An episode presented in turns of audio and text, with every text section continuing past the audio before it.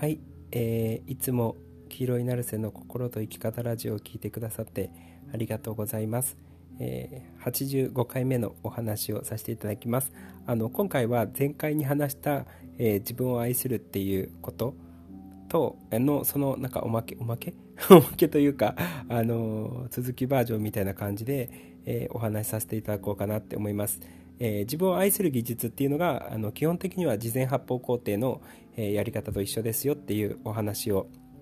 させていただきます。であの事前発砲工程のことが分かんない人に関してはあの YouTube 聞いていただけると多分分かりやすいんですけど確かここで話してないよね。ポッドキャストでは確かその発砲工程の話はしてると思うんですけど事前発砲工程の話ってしてないと思うんですよ。あらかじめ発砲工程する予定のことをアファメーションのような感じで言っておくっていうのは、えー、確か言ってなかったと思うので、まあ、YouTube を参考にしていただければいいと思うんですけど、まあ、あの簡単にその事前発砲工程が何かっていうと、えー、あらかじめ無意識にその例えば、えー、何かを褒めるっていうこととか何かが好きだっていうことがをそれを実感することが起きるように自分の無意識に仕込んでおくっていう、えー、やり方なんですよね。例えばで言うと僕がよくやってるのはあの水。に対してウォーターの水ですよね。水に対して水さん大好きだよ。水さん愛してるよ。水さん大切だよ。水さんありがとうって言ってるんですよ。でそれである意味でその水さん大好きだよ。水さん愛してるよ。水さん大切だよ。水さんありがとうって言ってる時に関してはあのその水が大好きっていうことを実感を伴って言ってるわけじゃないんですよ。ただ単純に棒読みしてるだけなんですよね。水が大好きとか水を愛してるとか水ありがとうっていうことを棒読みしてるだけなんですけどそれを言ってって自分分の脳無意識にどんどんすり込んでいくと生活しているうちに、えー、水が大好きとか水を愛してるとか水あり水ありがとうって思うこと実感を伴ってそういうふうに思えることっていうのが自然と起きますよっていうやり方なんですよだから事前にあらかじめ言葉で体感を伴ってなくてもいいから事前に言葉でその水大好き水愛してる水大切水ありがとうって言っておくことによって生活してるうちに水が大好きだなとか水を愛してるなとか水が大切だなって思えるようなことが、えー、起きてくるっていうやり方なんですよね。で、これは基本的に入出力原理のからくりと全く一緒なんですよ。で、入出力原理に関しても、ポッドキャストであんま話してない。話してないっけ？ちょっとわかんないんですけど、まあ、これも一個面白い最近例えがあったので、えー、話しておきます。あの、入出力原理っていうのを YouTube でよく話してて、要は自分がコミットしているその動画だったりとか、読んでる本だったりとか、えー、見ているものとか関わっているものを、えー、それを見たりとか聞いたりしてると、それが現実にレスポンスされてきますよっていう話を、えーよくしてると思うんですよ。だから入出力原理のあの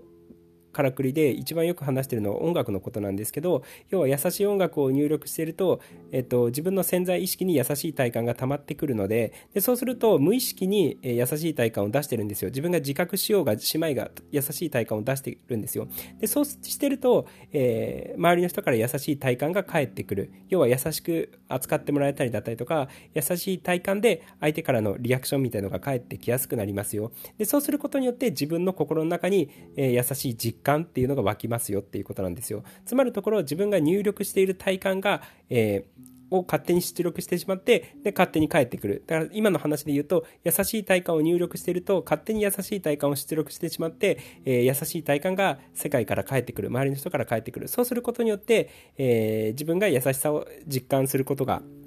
起きますよっていうことなんですよね。で、それは体感、今の音楽の話だけじゃなくて、えー、最近だとある女の子が掃除にそれを使ったんですよね。あの、僕がよく話してるみたいに、あの、掃除が大好きな人とか、掃除をよくやっている人の、例えば YouTube とかを見るといいよっていう話をしてるんですよ。で、そういう人の動画を見まくってたりとかすると、自分もいつの間にか自然に掃除ができるようになってるよっていう話をしてると思うんですよね。つまるところ、掃除をしている人の動画だったりとか、掃除が大好きな人の動画っていうのを見続けることによって、掃除をしているっていうその映像とかを見続けることによって、自分のこう無意識にその情報を溜め込んでいくんですよね。見続けることで。でそうすることによって自然と生活しているとあのなんとなく掃除しようっていうふうに思える。えー、その見てた掃除をしているその動画とか映像っていうのを自分で再現してしまうっていうことなんですよ。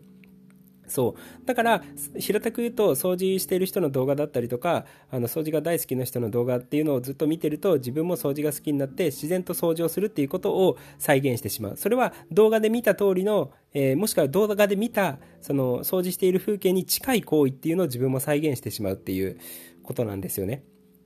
そう。だからそれは掃除している人の映像を入力していると掃除してるそのっていう行為をそのまま出力してしまいますよっていうことなんですよ。で、その女の子は、その僕が昔、2021年の正月ぐらいに、えー、紹介紹介した、えー、ミニマリストのマミさんの動画をずっと見てたらしいんですよね。でそしたら、あのー、チン君が言う通り、えー、マミさんの動画見続けてたら自然と掃除やってる前までは頑張ってよしやるぞみたいな感じで掃除してたのにいつの間にか自然で掃除やってる自然に掃除ができるようになったっていうことをえ言ってたんですよね。それは掃除してる人の動画をずっと見続けてたので、自分もそう自然と掃除をしちゃったってことなんですよ。つまるところ入力してるものをそのまま出力しちゃっただけなんですよね。そう。しかも頑張ってじゃなくて自然になんですよ。キーはここなんですよ。頑張ってじゃなくて自然になんですよ。入力してると自然に出力しちゃうもんなんですよ。そう。で、ってことは、これって今その掃除してる人の映像とか動画を入力することによって掃除するっていう行為をそのまま出力してしまいますよ自分が自然にっていうのは、えー、実はその映像とかだけじゃなくたなかったとしても言葉でも全く同じことができるんですよね。音楽でもできるし映像でもできるし言葉でもできるんですよ。そう。だから平たく言うとでそれが事前発泡工程の話に関わってくるんですけど事前発泡工程ってさっき言ったみたいにあの水大好き水さん大好きだよ水さん愛してるよ水さん大好きだよ水さんありがとうって言ってってると要はその言葉を繰り返すことによって自分の無意識に水が大好きっていう情報とか水を愛しているっていう情報を無意識に蓄えるんですよね。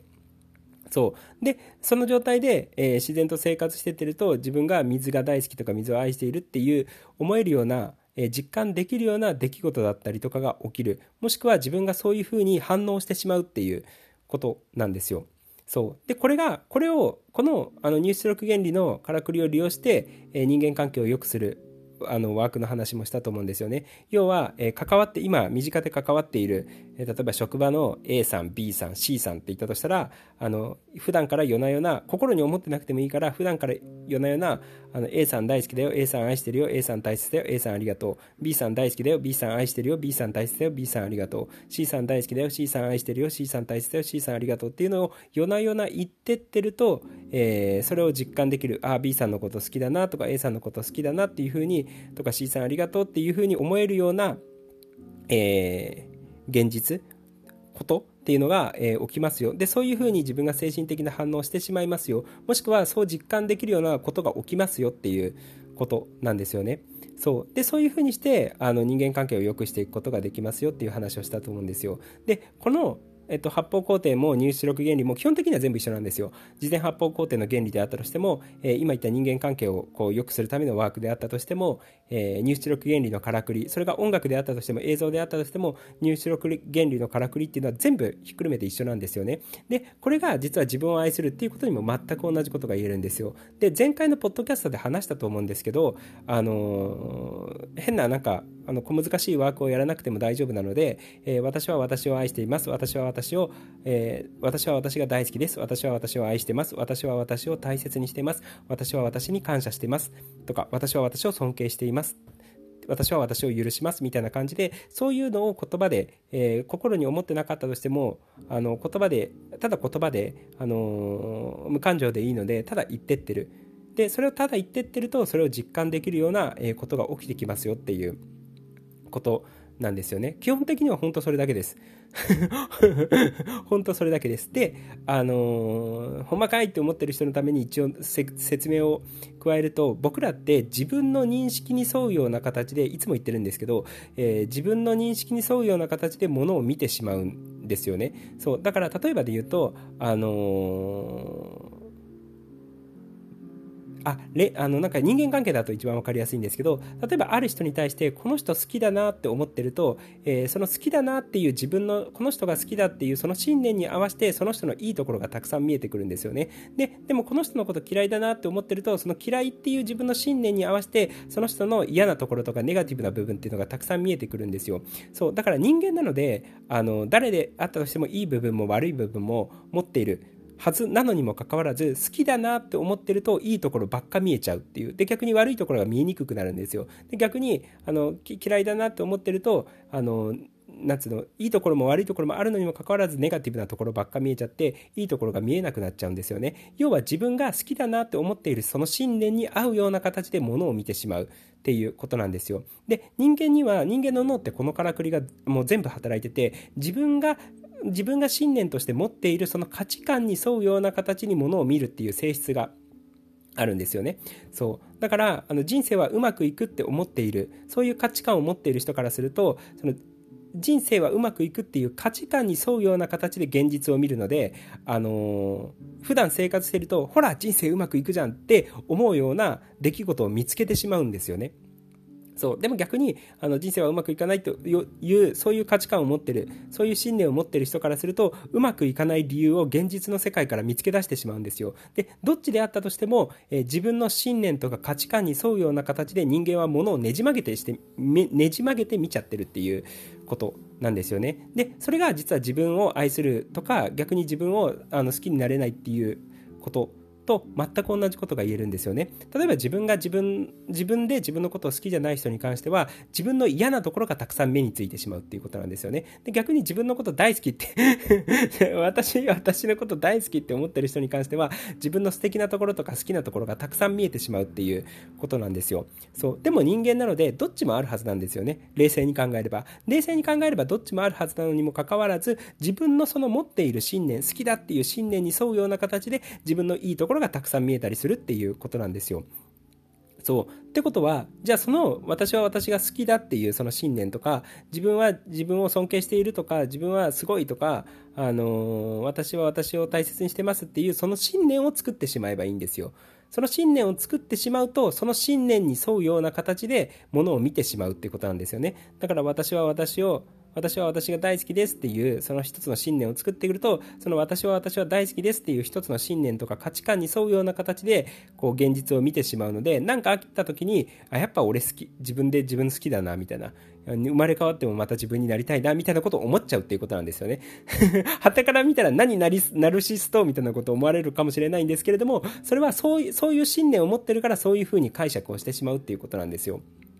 そう。だから自分を愛そうと思ったら、その、要は自分、私は私が好きだっていう一つの信念を持つ必要があるんですよね。で、その信念、その、要はねじ曲がったものの見方ですよ。ある意味、ある意味ねじ曲がったものの見方ですよ。そう。で、嫌う方もねじ曲がった。その自分を嫌いとか誰かを嫌うっていうのもねじ曲がったものの見方なんですよね。そう。で、どうせねじ曲げるなら都合のいい方にねじ曲げればいいじゃんっていう、ただそれだけの話なんですよ。だってどっちにしろねじ曲がって見てるので、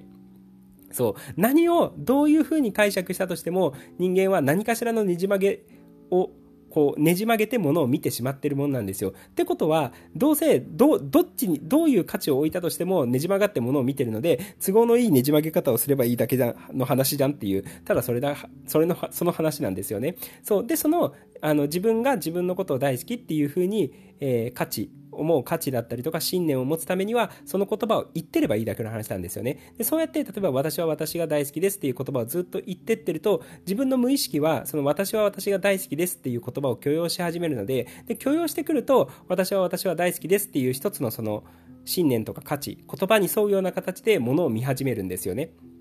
そう。だから、私は私が大好きですっていう言葉とかアファメーションを言ってってると、あの、あ、本当だ、なんか自分のこと好きかもしれんってあのこんな自分だったけれどもやっぱなんか自分でいられてよかったなっていうふうに思えることが、えー、起きてくる。で、それは、あの、そういうふうに解釈しているっていうことです。自分で。そういうふうに思思っちゃうようにねじ曲げて解釈しているっていう、ただそれだけの話です。そう。ただそれでも、あの、言葉で私は私が大好きですとか、私は私を愛してますっていうことによって、そういう価値観を作っていって、そういう価値観を作ることによって、そういう、えー、価値観に沿うような形で現実を見てしまうっていう、こと。つまるところ、私は私が大好きです。私は私を愛してます。私は私を大切にしています。私は私に感謝してますって言ってると、自分が好きだなとか、自分でありがたいなっていうこと、自分でいられてありがたいなって、今の自分であのありがたいなって思えるようなことが勝手に起きますよっていうことなんですよね。そう。だから、あの、言葉で言ってりゃいいだけの話なんですよ。